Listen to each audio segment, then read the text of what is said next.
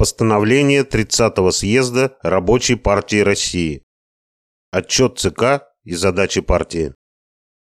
Заслушав и обсудив отчетный доклад Центрального комитета Рабочей партии России, с которым выступил сопредседатель рабочей комиссии ЦК РПР В.М. Лазарев, сопредседатель идеологической комиссии ЦК РПР К.В. Юрков и член организационной комиссии ЦК РПР Д.О. Назаров. Съезд отмечает, что за истекший период партия действовала в соответствии со своей программой и годовым планом, нацеленными на помощь рабочему классу, трудящимся в организации и развертывании экономической, идеологической и политической борьбы за насущные и коренные интересы. Регулярно выходит и распространяется на заводах планомерно нарастающим тиражом последний номер 55 тысяч экземпляров российская газета «Народная правда» основной инструмент организации рабочего класса, пропаганды и агитации в борьбе за его коренные и насущные интересы.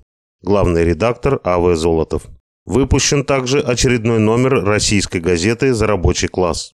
Особая благодарность съезда передовикам распространения нашей газеты, которая является коллективным пропагандистом, агитатором и организатором.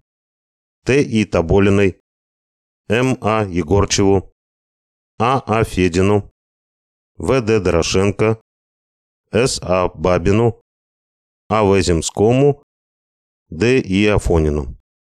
В ноябре 2022 года и марте 2023 года организованы очередные семинары по рабочему движению Федерации профсоюзов России и Фонда рабочей академии, Российского комитета рабочих, сопредседатели РКР М.А. Егорчев и В.В. Кальвет. Делегирование рабочими коллективами представителей на этих семинарах является залогом создания в перспективе органов борьбы рабочего класса, советов рабочих. Съезд отмечает, что Рабочая партия России последовательно отстаивает, в том числе и в средствах массовой информации, необходимость ускоренного развития российского производства как основы успешной экономической борьбы и условий победы в борьбе с американским фашизмом на Украине. Пропаганда этой позиции велась членами партии в печатных статьях и выступлениях на различных каналах. Успешно завершился очередной год работы Красного университета Фонда рабочей академии и Ленинградского интернет-телевидения, ответственной от партии В. Яголко. Проводились занятия в университете рабочих корреспондентов.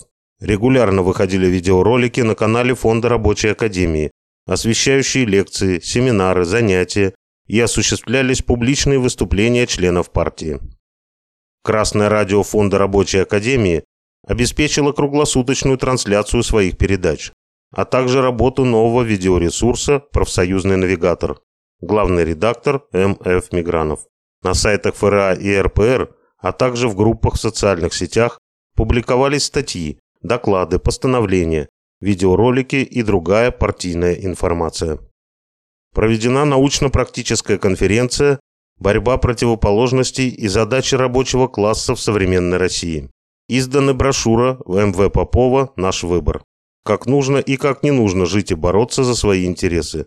Книга «Наука побеждать. Курс коммунизма. В вопросах и ответах». Соавтор МВ Попов. И учебное пособие «Научный социализм». Соавтор МВ Попов. Изданы в бумажном виде пять томов собрания сочинений Михаила Васильевича Попова. Продолжается издание в электронном виде. Ответственный редактор К.В. Юрков. Очищение партии от рецидива Горбачевщины в очередной раз показывает необходимость непримиримой борьбы с оппортунизмом, ревизионизмом и примиренчеством с ними в партийных рядах. Съезд констатирует, что ситуация, приведшая к необходимости перевода членов Нижегородской организации РПР в Ленинградскую, имела корни в недостаточной связи партии с рабочими крупных предприятий. Съезд отмечает, что установление такой связи за счет создания на наиболее крупных предприятиях России опорных партийных организаций есть важнейшая задача членов партии. Решение этой задачи в условиях специальной военной операции должно осуществляться через пропаганду и борьбу за заключение прогрессивных коллективных договоров как основного средства сохранения и развития производительных сил России. Съезд признает работу партии за отчетный период удовлетворительной и постановляет продолжить планомерную наступательную работу по осуществлению задач Рабочей партии России, определенных ее программой и планом работы. Нижний Новгород, ноябрь 2023 года.